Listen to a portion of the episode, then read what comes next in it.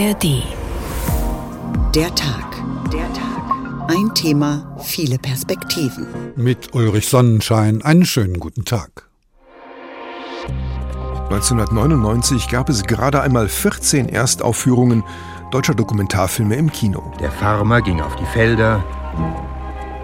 Der Milchmann lieferte die Milch aus. Der Präsident bombardierte mal wieder ein Land, dessen Namen wir nicht aussprechen konnten. Dies ist die Geschichte unseres Planeten im Wandel.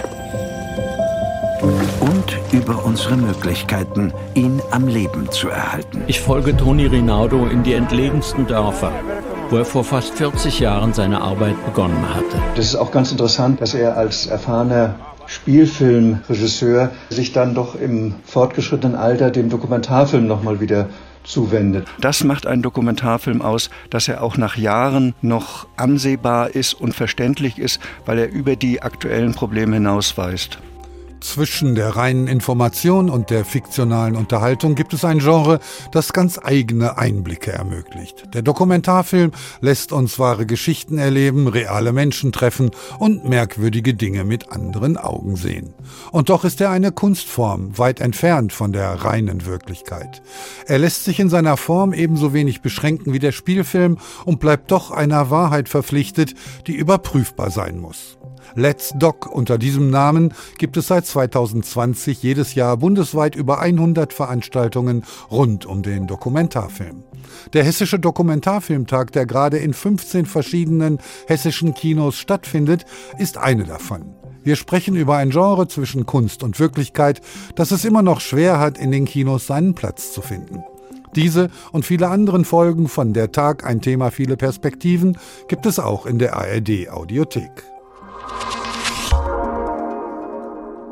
Kunstvolle Realität, es lebe der Dokumentarfilm. So haben wir den Tag heute genannt, denn seit Dienstagabend findet noch bis zum kommenden Sonntag der Hessische Dokumentarfilmtag statt. So kommen Filme in die Kinos, die es sonst schwer haben, wahrgenommen zu werden. Denn es zeigt sich immer wieder, auch viele Dokumentarfilme werden fürs große Kino gemacht und entfalten ihren Charme erst auf der Leinwand. Jan Tussing zu Let's Doc 23. Wahrscheinlich verdient Oskar Fischinger den Titel als der Erfinder von Musikvideos. Jahrzehnte bevor Videoclips unser Sehverhalten verändert haben, kombinierte der Filmvisionär in kurzen Filmen abstrakte Formen und Farben mit Musik. 1938 zeigt der aus Gelnhausen stammende Maschinenbauer sein optisches Gedicht, eine Verbindung von bunten geometrischen Figuren, die zu klassischer Musik tanzen. An Optical Poem wird in Hollywood produziert. Dorthin flieht Oskar Fischinger 1936 vor den Nazis und arbeitet bei Walt Disney und MGM. Um den Filmpionier geht es im Dokumentarfilm Oskar Fischinger Musik für die Augen, der am kommenden Freitag in Gelnhausen auf dem Hessischen Dokumentarfilmtag seine Deutschlandpremiere feiert. Hannes Karnig ist einer der Programmverantwortlichen. Damit äh, wirft der Film auch einen gesellschaftspolitischen Blick auf die Entwicklung der westlichen Gesellschaft des 20. Jahrhunderts und es aber gleichzeitig auch wirklich geht es um die Kunst dieses Motion Design Pioniers und Gestalter von Bewegtbildern und experimentellen Bildern. Auf dem hessischen Dokumentarfilmtag finden viele hochkarätige Events in ganz Hessen statt.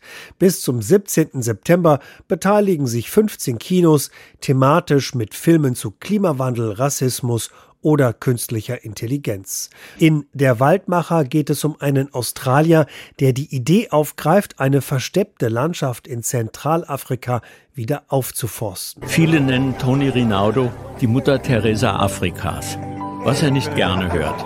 Regisseur Volker Schlöndorff begleitet den Waldmacher bei seinen Meetings mit den Dorfbewohnern, denn er braucht deren Vertrauen, damit die Aufforstung gelingen kann. Ich folge Toni Rinaldo in die entlegensten Dörfer, wo er vor fast 40 Jahren seine Arbeit begonnen hatte. Das ist auch ganz interessant, dass er als erfahrener Spielfilmregisseur, dass er sich dann doch im fortgeschrittenen Alter dem Dokumentarfilm nochmal wieder zuwendet. Let's Doc, der hessische und bundesweite Dokumentarfilmtag, verspricht ein riesiges Programm der derzeit besten und schönsten Dokumentarfilme. Mit über 300 Filmvorführungen und Veranstaltungen bundesweit. Dabei sind die Herangehensweisen der Filmemacher genauso vielfältig wie die Geschichten, die sie erzählen. Soweit Jan Tussing über Let's Doc, den hessischen Dokumentarfilmtag, der zurzeit in verschiedenen Kinos im Land von der AG Doc veranstaltet wird. Dazu begrüße ich nun online von der AG Doc Hannes Karnig für den Dokumentarfilmtag und hier im Studio den Vorsitzenden der AG Doc, den Filmemacher und Produzenten David Bernet. Guten Tag an Sie. Guten Tag. Guten Tag. Wir haben es gerade gehört, Oskar Fischinger ist der Vater des Musikclips und wird nun endlich in einem Dokumentarfilm gewürdigt. Hannes Karnig, warum hat das so lange gedauert? Ich kenne den Kollegen, der den Film gemacht hat, schon seit Jahren und wusste, dass er an dem Projekt arbeitet. Ich glaube, er hatte aber auch rechtliche Schwierigkeiten mit das Material fertigzustellen, hatte aber auch, glaube ich, persönliche Schwierigkeiten. Insofern ist das jetzt nicht unbedingt typisch, diese lange Produktionszeit für einen Dokumentarfilm, obwohl Dokumentarfilme natürlich in der Regel länger dauern, als man wartet. Aber dass es hier so extrem ist, hat eigentlich mit externen Bedingungen zu tun, die hier nicht äh, allgemein verbindlich sind. Wie aktuell müssen denn Dokumentarfilme sein? Verlieren sie Themen irgendwann ihre Relevanz oder kann man quer durch die Geschichte quasi alles machen, wenn es nur eine gute Story ergibt? Ich glaube, wenn wir darüber nachdenken, was ist Dokumentarfilm überhaupt, dann haben Dokumentarfilme irgendetwas mit der Aktualität zu tun, aber sie sind nicht in dem Sinne tagesaktuell wie Fernsehnachrichten oder Fernsehdokumentationen, sondern ich denke, dass es äh, gelingt und gelingen muss im Dokumentarfilm, auch in aktuellen Ereignissen Allgemeines rauszuarbeiten. Denn das macht einen Dokumentarfilm aus, dass er auch nach Jahren noch ansehbar ist und verständlich ist, weil er über die aktuellen Probleme hinausweist. Was sind denn für aktuelle Themen auf dem Festival vertreten? Umwelt ist ein starkes Thema. Das Thema Diversität spielt eine große Rolle, Migration spielt eine große Rolle. Aber eigentlich gehen alle Themen. Ich glaube, man sollte sich als Filmemacher oder Filmemacherin nicht sozusagen davon leiten lassen, was gerade Mainstream ist, sondern sollte wirklich seine Themen aus sich selbst heraus und aus dem Umfeld, in dem man sich bewegt, entwickeln. Warum haben Sie das Festival über 15 Kinos im Land verteilt? Hatten Sie keine Angst, dass die einzelnen Filme dann untergehen? Ja, wir haben ja eine andere Absicht. Wir wollen ja kein, das ist in dem Sinne ja kein Festival, wie es ja hier in Hessen einige interessante und wichtige gibt, wie zum Beispiel Lichter Filmfest in Frankfurt oder in Wiesbaden das Ex-Grauen Filmfest oder das Kasseler Filmfest, das sich ausschließlich Dokumentarfilmen widmen. Die anderen beiden haben auch Dokumentarfilme. Wir wollten den Dokumentarfilm sozusagen in die Breite bringen und deswegen auch die vielen Kinos und die vielen Kooperationen. Wir wollen eigentlich in Anführungszeichen dem normalen Publikum, dem wollen wir einfach nahebringen, dass Dokumentarfilm ein wichtiges Genre ist, äh, das äh, nicht nur im, im, filmwissenschaftlichen Sinne, sondern dass man da auch aktuelle und persönliche Erkenntnisse aus den gezeigten Filmen entnehmen kann. Und daher ist diese Breite und wir würden uns auch für die Zukunft äh, vornehmen, noch mehr in die Breite zu gehen, noch mehr auch in die Provinz zu gehen, in die Kinos, die vielleicht im normalen Programm ganz selten Dokumentarfilme spielen, hier auch noch neue Publikumssegmente erschließen. Wie, David Bernet, ist denn diese Idee des Dokumentarfilmtags überhaupt entstanden? Wir haben es gerade von Hannes Garnick gehört. Festivals gibt es schon genug, auch in Hessen. Festivals gibt es genug. Äh, sie schießen aus dem Boden, auch seit einigen Jahren, äh, was uns sehr freut. Ähm, die Idee kam, als wir im Jahr, also uns auf das Jahr 2020 vorbereiten. Das war das Jubiläum, das 40. Jubiläum der AGDOC, also des Bundesverbands der Dokumentarfilm, Dokumentarfilmschaffenden in Deutschland. Und äh, wir dachten uns, wir wollen etwas initiieren, wo es nur darum geht, den Dokumentarfilm zu feiern weil wir kritisieren viel, wir haben einen Haufen Probleme zu bewältigen als Bundesverband, aber äh, wir wollten quasi die Feier äh, initiieren und dachten, ähm, die Musik macht das mit, dem, mit der Fête de la Musique jedes Jahr im Juni, 21. Juni und wir dachten, sowas hätten wir gern für einen Dokumentarfilm. Also die Idee ist äh, die Graswurzeligkeit der Begeisterung für den Dokumentarfilm gewesen. Wenn Sie für eine Präsenz des Dokumentarfilms eintreten, haben Sie dann immer mit dem Argument der Wirtschaftlichkeit zu kämpfen? Wir sind ja Teil des öffentlich-rechtlichen Systems und die Wirtschaftlichkeit stellt sich her über den Auftrag, den es gibt. Also es geht darum, Geschichten zu erzählen, äh, die nicht zwingend im, im, im Tagesgeschäft zum Beispiel einer, eines äh, privaten Fernsehens stattfinden oder eines privaten äh, Zeitungsunternehmens, sondern eben äh, öffentlich-rechtliche Vielfalt herstellen können. Also Wirtschaftlichkeit besteht quasi im System. Natürlich ist es wirtschaftlich. Es stellt Dinge her, die, die sonst nicht da wären. Und der Dokumentarfilm im Speziellen, weil ich habe jetzt nur das Fernsehen erwähnt, der Kinodokumentarfilm, um den geht es jetzt vor allem auch in, in dem Zusammenhang, also von Let's Doc, diesem Festival oder diesem, dieser Bewegung, kann man sagen. Äh, der Kinodokumentarfilm, der hat es nicht so einfach, ist klar. Aber ähm, es geht darum, die Experimente Konzepte zu entwickeln und die, die Spielformen zu entwickeln, die uns verständlich machen, wie Realität sich verändert, wie man sich ihr annähern kann und so weiter. Wie ist denn die Zusammenarbeit mit den Fernsehanstalten, die ja weit mehr Dokumentationen herstellen als Spielfilme? Äh, Dokumentation ist ja ein sehr, sehr weiter Begriff. Also wir reden dann von, äh, da gibt es Berichte, äh, Reportagen, die mal kleiner sind, mal größer, bis äh, über Dokumentation, über lange Reportagen, bis zum Dokumentarfilm, also der einem der Dokumentarfilm im Sinne von einer äh, Geschichte, die aus der Realität geborgen wird und 90 Minuten tragfähig ist zu erzählen. Oder eben die ganz thematischen äh, journalistischen Produktionen. Das Spektrum ist riesig. Und ähm, deswegen ist es so, die Zusammenarbeit mit dem Fernsehen ist extrem wichtig. Man kann in Deutschland eigentlich so gut wie gar nicht Dokumentarfilme herstellen und Fernsehen. Das hat systematische Gründe. Kann sein, dass sich das ändert. Wir arbeiten gerade daran, das Filmfördergesetz zu ändern, wo äh, die Absicht ist, eine, eine, größere Unabhängigkeit herzustellen, weil natürlich das Fernsehen äh, durch seine Formate ähm, sagen wir mal, die, die Arbeit an der Vielfalt auch einschränkt, muss man leider so sagen. Hannes Garnig, wie wichtig ist denn die Erzählhaltung? Gibt es Filme auf dem Festival, wo das Thema gar nicht das Spannendste ist, sondern die Art und Weise, wie erzählt wird? Naja, das ist ein, ein altes Dilemma, Problem, dass wir versuchen, äh, mit der Auswahl der Filme auch immer das Machen, den Prozess, den schöpferischen Prozess den kreativen Prozess mit in den Vordergrund, in die Diskussion zu bringen. Aber das ist auch eine Tatsache, dass das Publikum natürlich sehr schnell und äh, auf die äh, inhaltlichen Themen und sagen, warum ist das so und so gemacht, warum hat der das oder die das und das gesagt und war schwierig da zu drehen. Äh, wir versuchen mit dem, mit, mit dem Zeigen der Filme auch so eine Art von ja, Medienbildung, demokratischer Medienbildung ins Publikum mit hinein äh, zu tragen. Und ich glaube, dieser Dialog mit dem Publikum, der ist irgendwie für uns und glaube ich auch für viele, auch heutige jüngere äh, Kolleginnen und Kollegen, der ist essentiell. Das ist eben was anderes, als wenn man einen Film abliefert äh, in der Abnahme mit Redakteurin oder Redakteuren und sagt, okay, und dann wird er irgendwo gesendet oder steht ein Jahr in der Mediathek oder wie auch immer. Dieses Zeigen im Kino, oder auch an anderen Spielstätten mit Publikum. Da wird man sofort irgendwie selbst zur Rechenschaft gezogen über Dinge, die man nicht gesagt hat, wo man sich vielleicht vertan hat.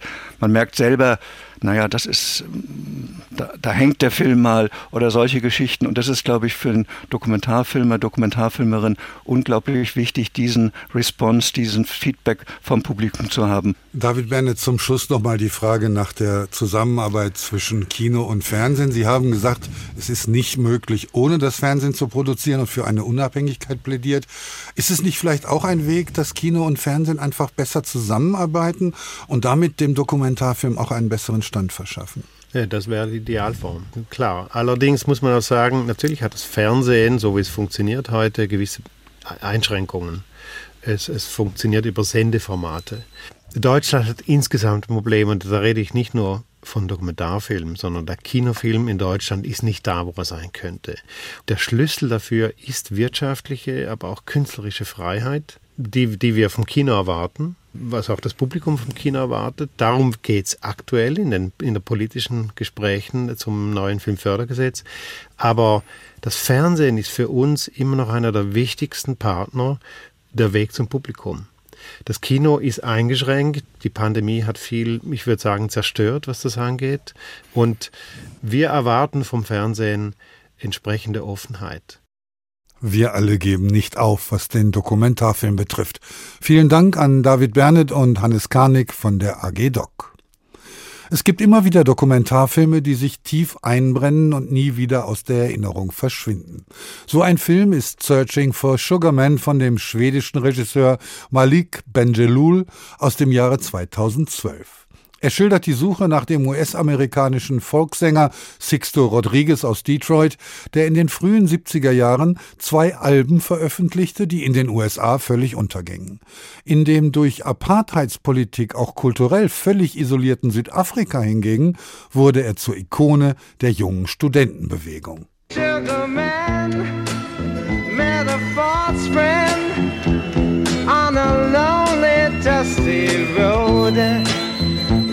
my heart when I found it.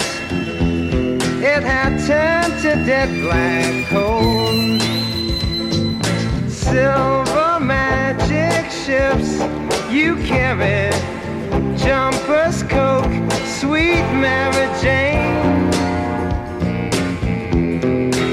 Sugar man, you're the answer that makes my questions disappear.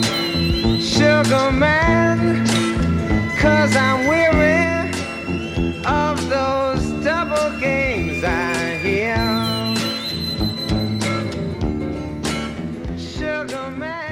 Die Wiederentdeckung des Sixto Rodriguez schildert der Dokumentarfilm Searching for Sugarman, der dem Regisseur Malik Benjelloul auch einen Oscar einbrachte. Von ihm später mehr. Kunstvolle Realität, es lebe der Dokumentarfilm, so haben wir heute getitelt und schauen jetzt mal zurück in die Filmgeschichte. Denn dass wir Dokumentarfilme im Kino sehen, war lange keine Selbstverständlichkeit. Mario Scala über die Positionierung des Dokumentarfilms im Kino. Die Statistik ist eindeutig. 1999 gab es gerade einmal 14 Erstaufführungen deutscher Dokumentarfilme im Kino. Die Zahl stieg seitdem kontinuierlich an, auf 50 im Jahre 2007, auf 60 2008 und auf 90 2016 und den bisherigen Höhepunkt von 108 Filmen im Jahr 2018. Danach ging es wieder etwas herunter auf 71 im vergangenen Jahr, aber für diesen Rückgang dürfte vor allem die Pandemie verantwortlich sein. Diesem rapiden Anstieg entspricht auch die steigende Zahl der Filmfestivals, die auch die Differenzierung innerhalb des Genres belegen. Es gibt das Human Rights Film Festival in Berlin, das sich Demokratie, Gerechtigkeit und Freiheit verpflichtet fühlt. Das irische Dogfest, das sich die Förderung besonders kreativer Filme auf die Fahnen geschrieben hat, das Jackson Hole Wildlife, das Queer Dog für die LGBTQ-Community, das Jazz Film Festival und viele mehr. Bei all dieser Vielfalt sticht jedoch eine Kontinuität hervor, die Naturdoku. Dies ist die Geschichte unseres Planeten im Wandel.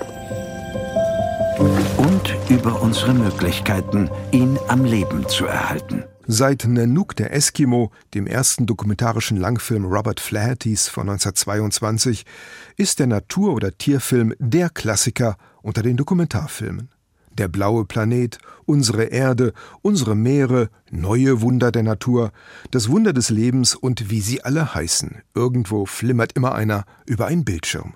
Prominenz kann dabei hilfreich sein.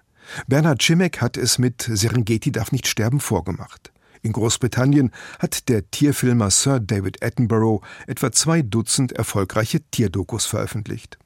Prominent ist auch ein anderer, der hier die Schließung eines Werkes von General Motors in seiner Heimatstadt beklagt. Hi, I'm Michael Moore.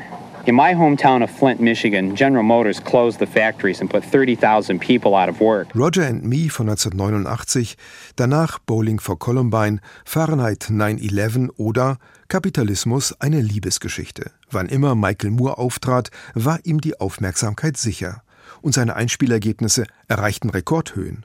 Bowling for Columbine etwa bei einem Budget von 4 Millionen stolze 58 Millionen Dollar an der Kinokasse. Michael Moore stand dabei für einen sozialkritischen und gleichzeitig auf die Person des Filmemachers konzentrierten Stil, ein Stil, der oft kopiert wurde, etwa in Super Size Me von Morgan Spurlock über die Fastfood-Industrie. In Deutschland dominierte ein anderer Stil. Auch hier waren etwa mit Werner Herzog oder Wim Wenders bekannte Regisseure am Start. Aber sie waren eben Spielfilm- und Dokumentarfilmregisseure, die dem Dokumentarischen ein sehr kunstvolles und ein sehr experimentierfreudiges Gepräge gaben. Über seinen Film Pina, über das Tanztheater von Pina Bausch, sagte Wim Wenders: Gemacht habe ich den Film eigentlich für all die vielen Menschen, die sich sagen, Tanz ist überhaupt nichts für mich, da habe ich nichts mit am Hut. Und eines Tages haben wir sie gefunden überraschend eine neue Technik, nämlich 3D. Und das war dann schlagartig klar, das war das, was gefehlt hatte. Die dritte Dimension, die Räumlichkeit, die Tiefe. Die besten, die schönsten, aber auch die schlimmsten Szenen schreibt das Leben selbst. Kein anderer hat das so beherzigt wie Werner Herzog. In seinen Dokumentarfilmen hat er einige Momente davon eingefangen. In Lektionen in Finsternis von 1992, in denen er Menschen erzählen lässt, was sie im Zweiten Golfkrieg inmitten der brennenden Ölfelder Kuwaits erlebt hatten. Herzog ist immer auf der Suche nach dem Besonderen, dem Bewegenden und manchmal auch extremen Momenten. Wie in seinem Film Grizzly Man über einen Tierschützer, der die Nähe eines Bären sucht, ein Mikro bei sich trägt und irgendwann im 13. Sommer bei laufender Turnspur von dem Bären getötet wird. Über die Szene, als dessen Frau sich diese Spur anhört, sagte er, das sei eine der besten, die er je in seinem Leben gefilmt habe. It's very silent, very laconic and one of the finest moments I ever shot in my life. Der Dokumentarfilm hat sich stark ausdifferenziert. Der ökologisch inspirierte Aktivistenfilm etwa hat in den letzten Jahren einen starken Aufschwung erfahren. Und es wurde ruhiger. Große Impresarios wie Michael Moore traten in den Hintergrund, und es wurde lieber gezeigt, was in der Welt so zu sehen ist, als viel darüber erzählt. Am konsequentesten in dem Film Gunda von Viktor Kosakowski, der 2020 zahlreiche Preise einheimste.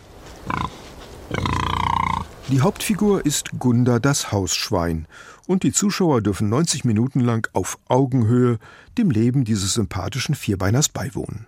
Ohne jedes Wort, schwarz-weiß und doch ungeheuer beeindruckend dieser Film.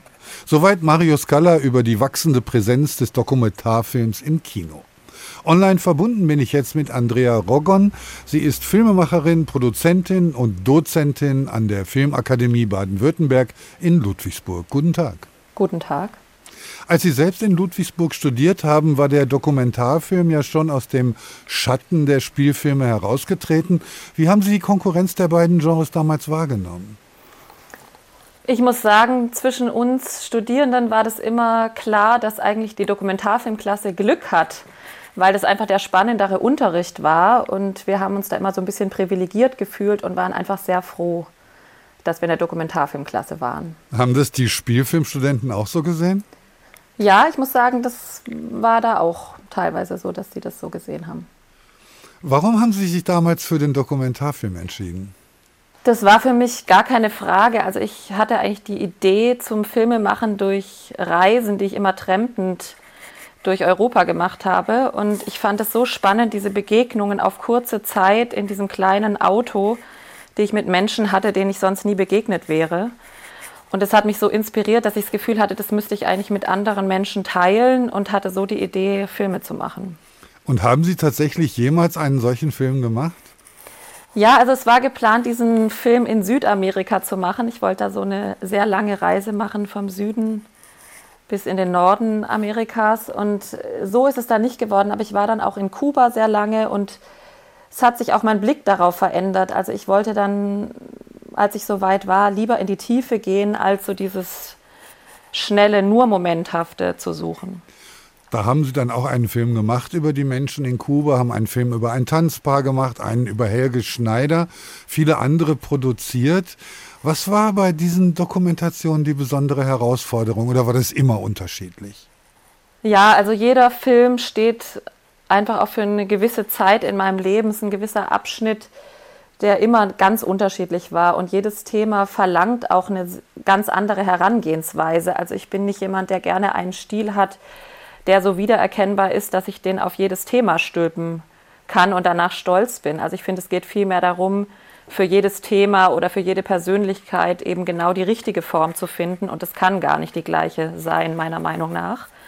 In dem Sinne, ja, es war sehr unterschiedlich, jeder Film. Ist es denn leichter, wenn man eine Berühmtheit wie Helge Schneider vor sich hat, wo man weiß, da ist das Interesse ohnehin groß? Ist es leichter, da ein Narrativ zu finden, als bei einem relativ unbekannten Tanzpaar oder bei einem Film über Kubaner? Also entgegen dem ersten Eindruck ähm, ist es eben wirklich so, dass es viel schwieriger ist, etwas über eine bekannte Persönlichkeit oder ein bekanntes Thema oder großes Thema zu machen. Ähm, Rainer Maria Rilke hat auch mal gesagt, man soll sich erstmal an den eher nicht so vordergründig großen Themen abarbeiten, also nicht unbedingt als erstes mal die Liebe bearbeiten zum Beispiel. Und das kann ich sehr gut verstehen. Also als ich von der Idee erzählt hatte, den Film über Helge Schneider zu machen, da hatte ich das Gefühl, alle wussten sofort, was ich da wohl machen will. Und da kamen überhaupt keine Fragen. Ich selber habe aber gemerkt, also eigentlich ist es bei diesem Film noch viel schwieriger, zu wissen, von welcher Seite ich es erzählen will, wo will ich den Fokus, was interessiert mich eigentlich daran. In dem Sinne, ich finde es schwieriger über bekannte Personen oder ja, etwas zu machen. Wenn Sie jetzt Studenten vor sich haben, die zum Teil nur als Zuschauer mit dem Dokumentargenre vertraut sind, wo fängt man dann an? Das Unterrichten des Dokumentarfilms ist wirklich gar nicht so einfach. Da am Anfang von einem Dokumentarfilm liegt ja einfach eine Fragestellung zugrunde was interessiert den, die Regisseurin, welche Haltung hat er jetzt zu der Geschichte oder zu den Persönlichkeiten, die beschrieben werden. Und das ist etwas, was man nicht jetzt so per Rezept unterrichten kann. Das kann man nicht einfach so vermitteln. Da geht es eher um einen Reifungsprozess der Autorenpersönlichkeit. Es geht darum, zu wachsen, die eigene Haltung zu entwickeln und auch erfahrener zu werden im Umgang auch mit der Verantwortung, die man eben seinen Protagonisten, Protagonistinnen gegenüber hat. Und da geht es eigentlich eher darum, den Blick zu schärfen. Ich finde es wichtig, also durch genaues Hinhören und präzises Fragestellen dabei zu helfen, dass jeder dem näher kommt, was er selber sucht. Es gibt ja jetzt nicht den richtigen Weg, einen Film zu machen. Jeder muss seinen Weg finden. Und das, was für den einen stimmig sein kann, zum Beispiel irgendwie jetzt sehr konfrontierend in einem Film vorzugehen, ähm, würde für jemand anders total unauthentisch sein. Der muss vielleicht eher über Humor gehen oder ganz einfühlsam einfach nur beobachten in dem Sinne muss man da einfach erstmal hinhören, was eigentlich die Regisseure, Regisseurinnen suchen oder wo sie sich hinentwickeln können. Das kommt mir jetzt so vor, als wäre das Machen von Filmen, also auch das Falschmachen von eigenen Filmen, der bessere Lehrmeister als das richtige Sehen von Filmen, also die filmische Analyse von Dokumentarfilmen von sogenannten großen Meistern. Also ich finde schon, dass die praktische Erfahrung machen zu können eben ganz wichtig ist. Da brennt sich viel mehr ein, als wenn jetzt etwas einfach vermittelt wird. Natürlich, wenn die Fragen schon durchlitten sind, also wenn man einfach sich diese Prozesse schon durchgemacht hat und äh, dann kann das auch natürlich sehr inspirierend und spannend sein, mal eine Case Study oder einen anderen Film zu sehen, weil dann fällt es natürlich auf einen fruchtbaren Boden. Wie ist denn der Zulauf? Gibt es viele Studenten, die sich rein für die dokumentarische Form entscheiden? Auf jeden Fall. Und also ist ist eben leider so, dass manche auch gar nicht wirklich tolle Dokumentarfilme kennen vorher. Also auch, also ich sage jetzt mal zum Beispiel aus der Produktionsklasse, da gibt es dann Leute, die haben noch nie so tolle Filme gesehen oder aus der Tonklasse, die haben halt ihre Liebe zum Film eher oft über Spielfilme entwickelt. Und wenn die dann durch die Arbeit, ja, die müssen dann auch Dokumentarfilme machen oder das ergibt sich durch das Studium und wenn dann eben zum Beispiel die anderen Klassen eben auch mal so tolle Dokumentarfilme sehen, also dann merke ich eigentlich, dass es auch so inspirierend ist und sehr beglückend und da entsteht dann eigentlich immer noch mehr Liebe zum Dokumentarfilm, weil das eben wirklich etwas ganz Besonderes ist. So im allgemeinen Verständnis ist der Spielfilm ja die Königsdisziplin und man meint so, wenn man einmal erzählen gelernt hat, dann kann man dokumentarisch erst recht erzählen. Das ist sicher falsch, oder? Auf jeden Fall. Also ich finde es oft ganz gut, wenn Regisseure, Regisseurinnen eben jeweils das andere auch mal kennengelernt haben, weil ich mag oft Dokumentarfilme, die auch sich eben an gestalterischen Mitteln des Spielfilms bedienen und umgekehrt Spielfilme, die von Dokumentarfilm-Regiepersonen gemacht wurden, finde ich auch oft die besseren Spielfilme. Dennoch hat es der Dokumentarfilm in der Rezeption schwerer. Es gibt halt einfach nicht so viele Abspielstätten. Wie beurteilen Sie die Situation in den Kinos? Wie steht der Dokumentarfilm da? Ja, also das ist schon so, dass es im Moment im Dokumentarfilm da nicht so gut geht. Also sowieso auch kleineren Filmen. Das ist auch noch mal viel schwieriger geworden durch Corona, auch ein bisschen durch die Streaming-Dienste. Also im Moment ist es schon eine Durststrecke, die da so durchgestanden werden muss für den Dokumentarfilm, aber eben auch für den besonderen Arthouse-Film. Es könnte besser sein, sagt Andrea Roggon, Dozentin für Dokumentarfilm an der Filmakademie Ludwigsburg. Ich danke Ihnen. Hören wir jetzt einen weiteren Titel von Sixto Rodriguez, auf dessen Suche sich der Film Searching for Sugarman begibt. Weil er solche Schwierigkeiten hatte, den Film zu finanzieren und über sechs Jahre daran arbeitete, hat der schwedische Regisseur Malik Benjelul auch Zeichentricksequenzen eingefügt, anstatt noch einmal nach Südafrika zu reisen. Going down a dirty inner city side road, I plotted. Madness passed me by, she smiled high, I nodded. Looked up as the sky began to cry, she shot it. Met a girl from Dearborn early six o'clock this morning, Colfax. Asked about the bag, suburbia's such a drag, won't go back. Cause Papa don't allow no new ideas here. And now he sees and news, but the picture's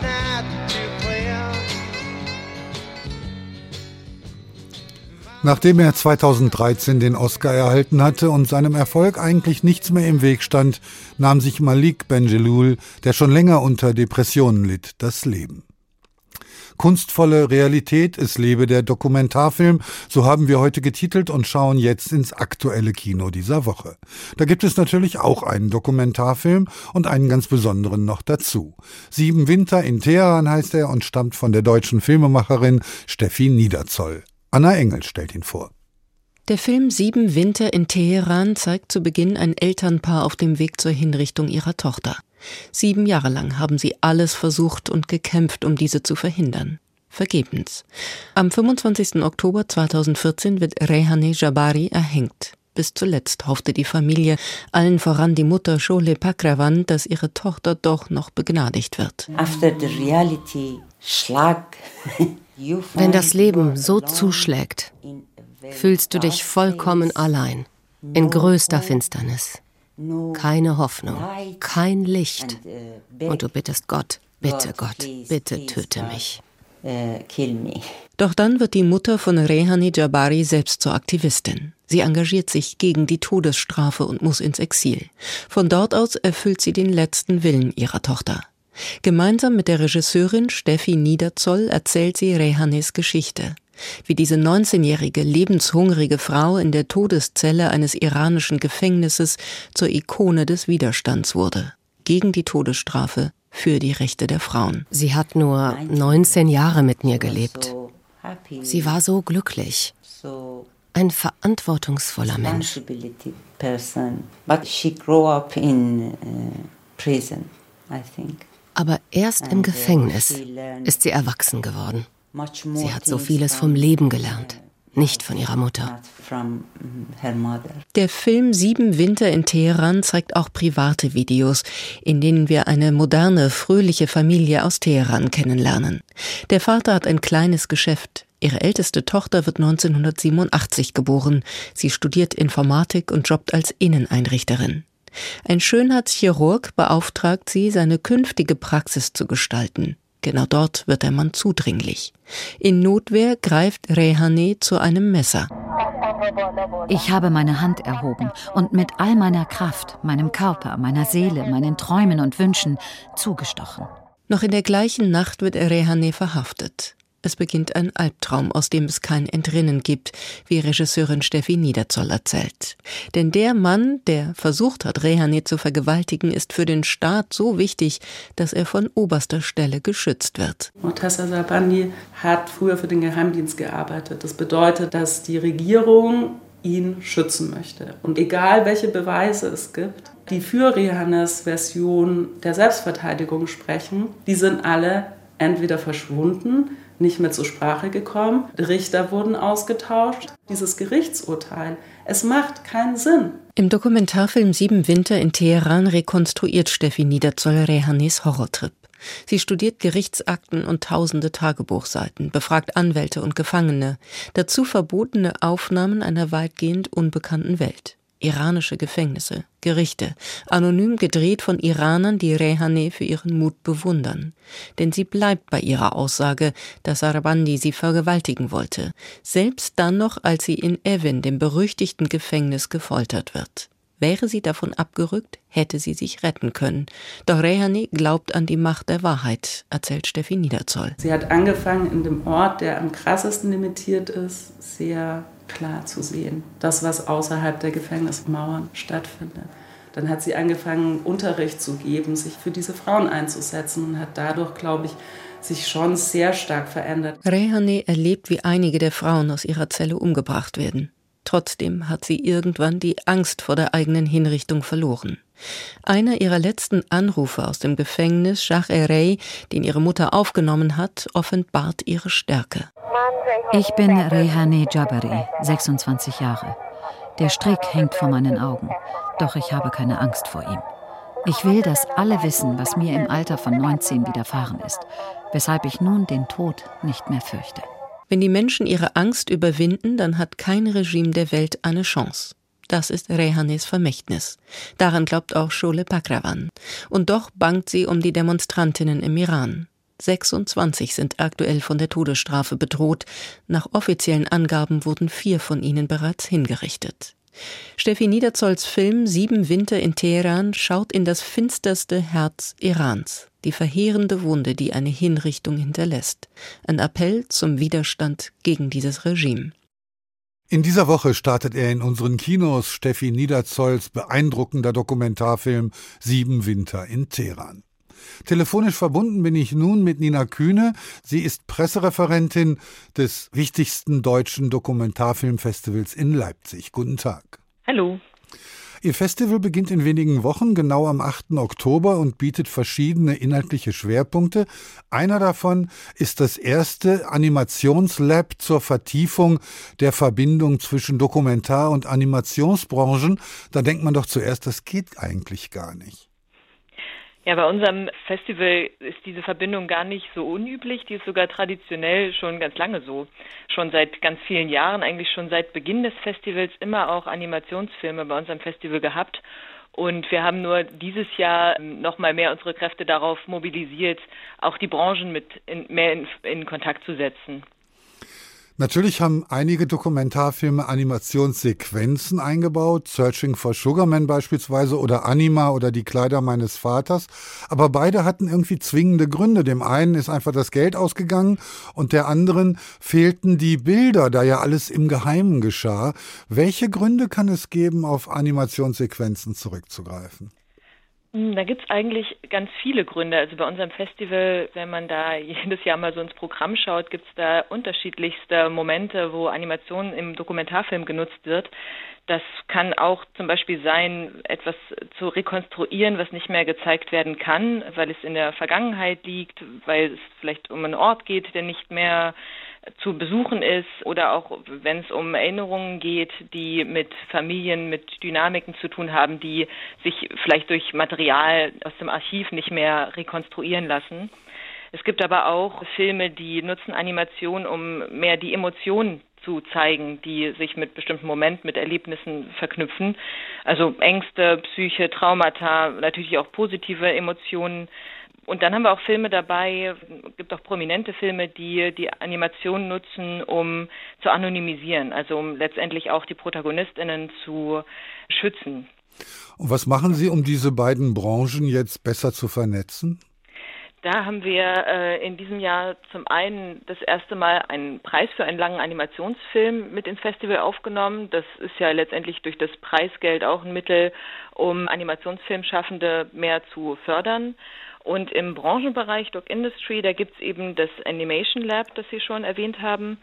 Das ist eine Art Workshop für ProduzentInnen im Dokumentarfilmbereich, die jetzt aber das erste Mal an einem Stoff arbeiten, wo sich Animation mit einarbeitet, also an einem dokumentarischen Animationsfilm oder einem animierten Dokumentarfilm in dieser Schnittstelle. Die Leute, die da das erste Mal arbeiten können, sich da mit ExpertInnen austauschen und Techniken und auch Tipps zur Produktion und zum Vertrieb von diesen Expertinnen sich abholen. Wie hat man sich das vorzustellen? Ein Dokumentarfilm, der komplett animiert ist, also ohne jegliche reale Bilder auskommt. Ist das vielleicht so an der Grenze zur Autofiktion? Persepolis wäre so ein Beispiel? Ja, zum Beispiel, aber einer der prominenteren Beispiele ist auch der Film Flea, der jetzt vor ein paar Jahren äh, sogar auch bei den Oscars nominiert war, also letztes Jahr nominiert war und von 2021 stammt. Der ist auch durch zahlreiche Festivals weltweit gewandert und ist ein ganz gutes Beispiel dafür, dass das eigentlich ein Dokumentarfilm ist, der aber eben, wie ich gerade schon angedeutet habe, Animation nutzt, um den Protagonisten, der seine Fluchtgeschichte erzählt, er kommt aus Afghanistan und hat dann verschiedene Stationen in verschiedenen Ländern gemacht. Und es ist eine sehr intime, sehr berührende Geschichte. Und dadurch, dass er eben selbst nicht vor der Kamera auftreten wollte, hat der Filmemacher sich dazu entschieden, einen Animationsfilm daraus zu machen oder eben mit animierten Bildern zu arbeiten. Hat sich denn das Medium des Animationsfilms emanzipiert? Das war ja im Grunde eher im Kinderfilm oder im All-Family-Movie vorhanden. Erwachsene haben weniger mit Animationsfilmen zu tun gehabt. Wie ist das heute? Ja, das ist tatsächlich auch immer noch in der Entwicklung. Also wir sehen aber auch schon bei verschiedenen Streaming-Diensten, aber eben auch im Kino zunehmend Animationsfilme. Jetzt zuletzt ist vielleicht auch ein prominenteres Beispiel.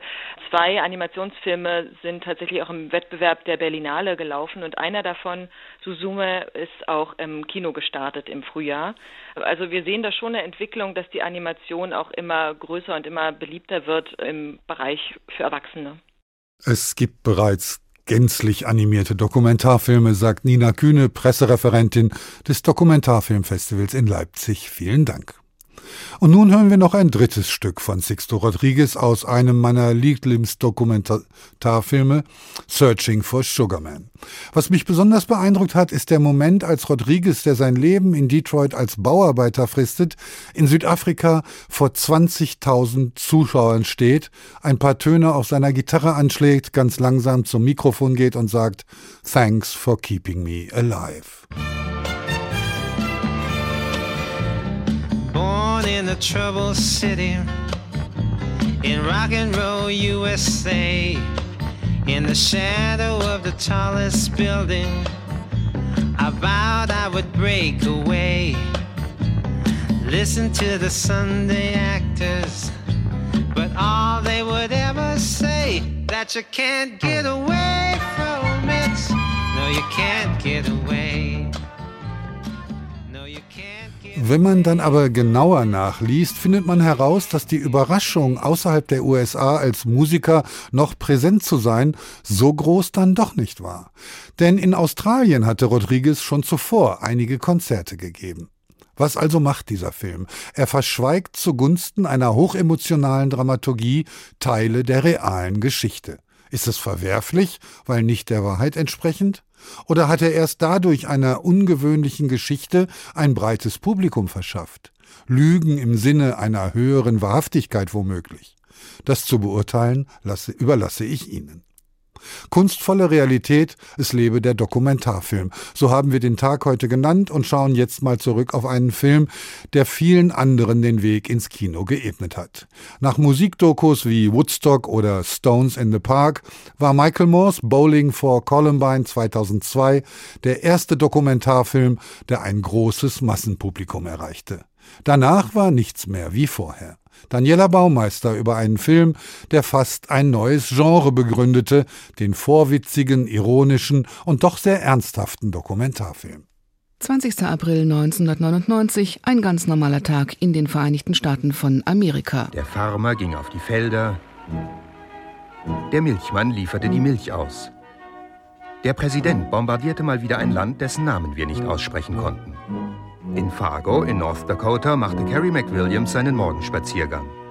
In Michigan begrüßte Mrs. Hughes ihre Schüler zu einem neuen Schultag. Und in einer Kleinstadt in Colorado gingen zwei Jungs um 6 Uhr morgens zum Bowl. Die beiden Jungs werden später ein Blutbad in der Columbine High School in Denver anrichten. Auch ganz normal in Amerika. Die North Country Bank in Michigan wirbt in der Lokalzeitung dafür, dass sie jedem ein Gewehr schenkt, der ein Konto eröffnet. Sweet. Well, here's my first question. Do you think it's a little dangerous handing out guns in a bank?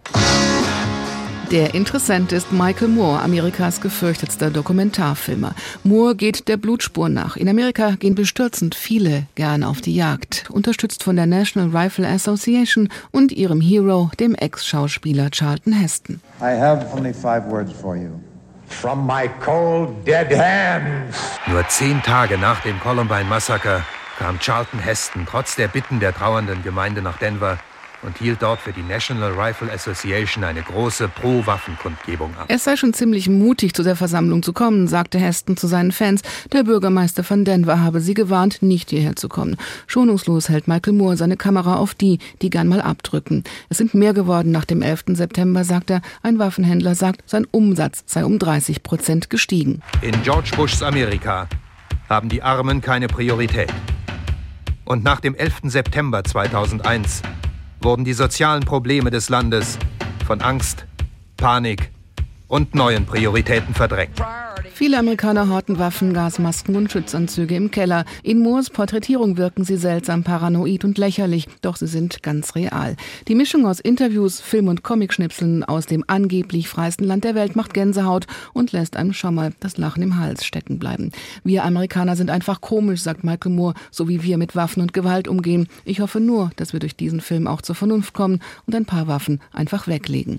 Bowling for Columbine wurde aus Kanada finanziert. In Amerika hat sich niemand getraut. Die wenigen Kopien kursierten als Underground-Movies und haben in den ersten vier Wochen unglaubliche 4,5 Millionen Dollar eingespielt. In Cannes lief der Film als erster Dokumentarfilm seit 46 Jahren. Unter minutenlangen Standing Ovations gewann Michael Moore den Sonderpreis der Jury.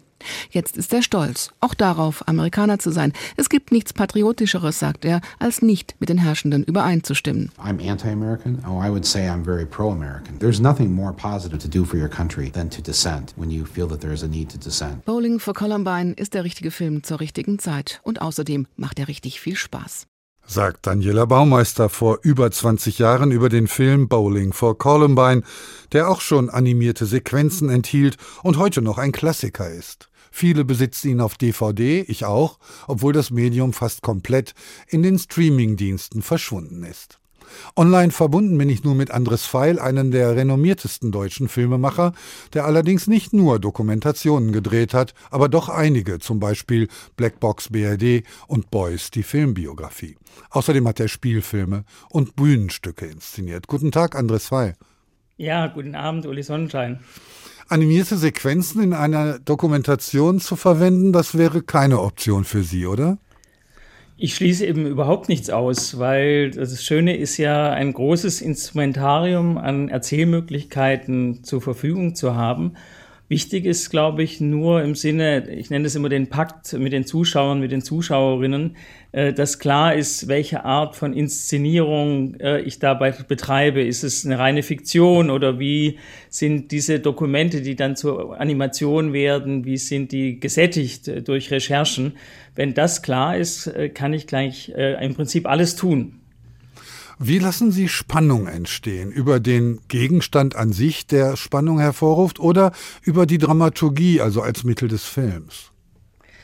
Ich würde auch äh, hier sagen beides, äh, weil äh, erstmal ist es natürlich wichtig zu gucken, was erzählt mir das Material aus sich heraus. Also ich nenne es immer die Herztöne des Materials genau abhorchen. Wo will das Material hin?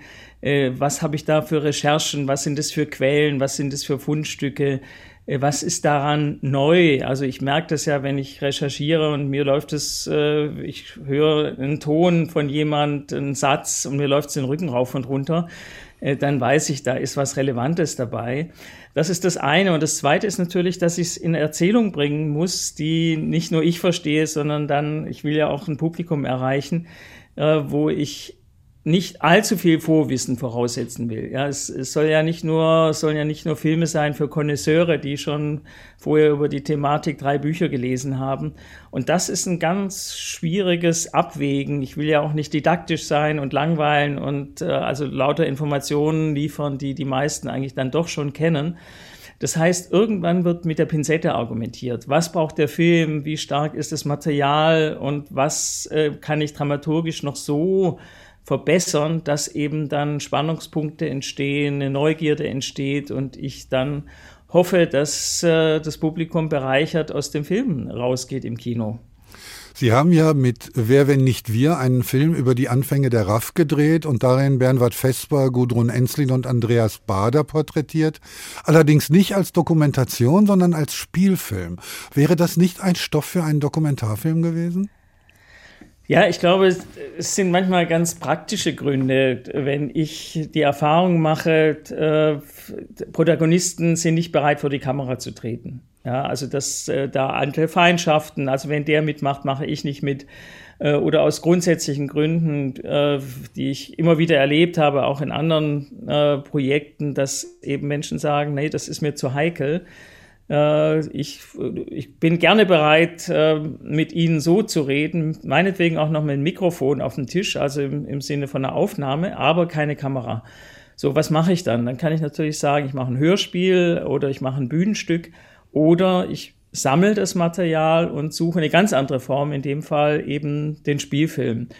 Ich finde es ja immer wieder bereichernd äh, zu gucken, welche Optionen bietet mir jetzt die Realität und dass ich eben da nicht aufgeschmissen bin, äh, weil die Sorge von Menschen oder die, auch die Angst, äh, sich von einer Kamera auf äh, Lebenszeit äh, verewigen zu lassen. Das Netz vergisst ja nichts, die, die, kann ich ja durchaus nachvollziehen. Und wenn Menschen dann sagen, äh, ich gebe dir die Informationen, ich gebe dir all das, was ich weiß, aber äh, gib's dann doch bitte einem Schauspieler oder einer Schauspielerin, äh, dass ich nicht mit Klarnamen auftrete oder wie auch immer, ähm, das ist dann für mich eine Option, den Stoff auf eine andere Ebene zu heben.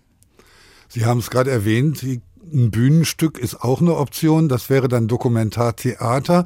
Da haben Sie eine Geschichte inszeniert, die eben auch ein Dokumentarfilm oder Spielfilm sein könnte, der Kick über die brutale Ermordung eines Jugendlichen. Warum erstmal auf dem Theater? Ja, das war eine der schwierigsten Recherchen. Da ging es um einen rechtsextremistischen Mord äh, in einem Dorf 60 Kilometer nördlich von Berlin. Und da war es äh, so, dass keiner der Beteiligten bereit war, vor eine Kamera zu treten. Also die Eltern der Täter sowieso schon mal nicht, die Täter selbst auch nicht. Aber auch die Opferfamilie wollte nicht vor eine Kamera treten. Und da habe ich es eben genauso gemacht, dass ich in wochenlanger Vorarbeit äh, im wahrsten Sinne des Wortes erstmal noch nicht mal mitgeschrieben habe. Ja, ich weiß noch, wie ich bei den Eltern der Täter war und die sagten, wir reden mit ihnen, äh, aber keinerlei Notizen, äh, Band schon mal gleich gar nicht. Und irgendwann, ich war, es war dann, glaube ich, das fünfte oder sechste Treffen, äh, konnte ich dann ein Band mitlaufen lassen. Also ganz langsam ist dieses Vertrauen gewachsen. Und dann war ich sehr froh, dass ich äh, eine Bühne hatte, damals das Theater Basel und das Gorki-Theater in Berlin, die bereit waren, einen so ja, komplexen Stoff, also in, im Prinzip hatte ich dann 1500 mhm. Seiten äh, Gesprächsprotokolle und habe die eben dann verdichtet auf 35 Seiten. Und das war der richtige Ort. Das Theater ist in dem Fall zwar ein sozusagen kleiner, dunkler Raum und hat auf den ersten Blick nicht die Breitenwirkung eines Kinodokumentarfilms. Aber das Stück äh, ist dann insgesamt, glaube ich, von 100 unterschiedlichen Bühnen noch aufgeführt worden, weltweit, und hat dadurch auch äh, in der Breite doch sehr viele Menschen erreicht. Der klassische Dokumentarfilm verzichtet ja auf den kommentierenden Off-Text zu großen Teilen, obwohl dieser das Verständnis oft erleichtern würde. Warum? Ja, Sie fragen äh, absolut äh, jetzt im richtigen Moment, weil ich gerade einen Film mache über den Nachlass von Leni Riefenstahl, wo ich sehr wohl Kommentar benutze. Ich glaube, es hängt äh, sehr stark äh, von der Thematik ab. Ein Kommentar hilft ja dann, wenn äh, das Material nicht aus sich heraus sich schon erklärt. Es ist natürlich immer am schönsten, wenn äh, das Publikum selbst etwas entdecken kann, wenn ich eben nicht didaktisch noch erkläre, was eigentlich zu sehen ist.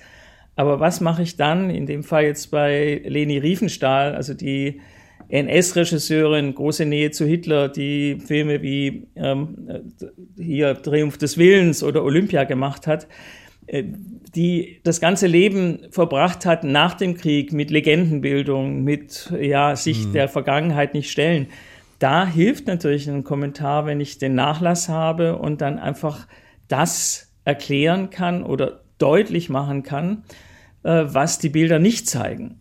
Und äh, deshalb glaube ich, ist es nicht eine Frage Kommentar falsch und altmodisch, sondern äh, es gibt ja äh, sehr poetische und schöne Kommentare, die tatsächlich die Bilder öffnen, das Gesehene vertiefen, also Resonanzräume schaffen. Und von daher ist es eher die Frage, welche Qualität hat ein Kommentar?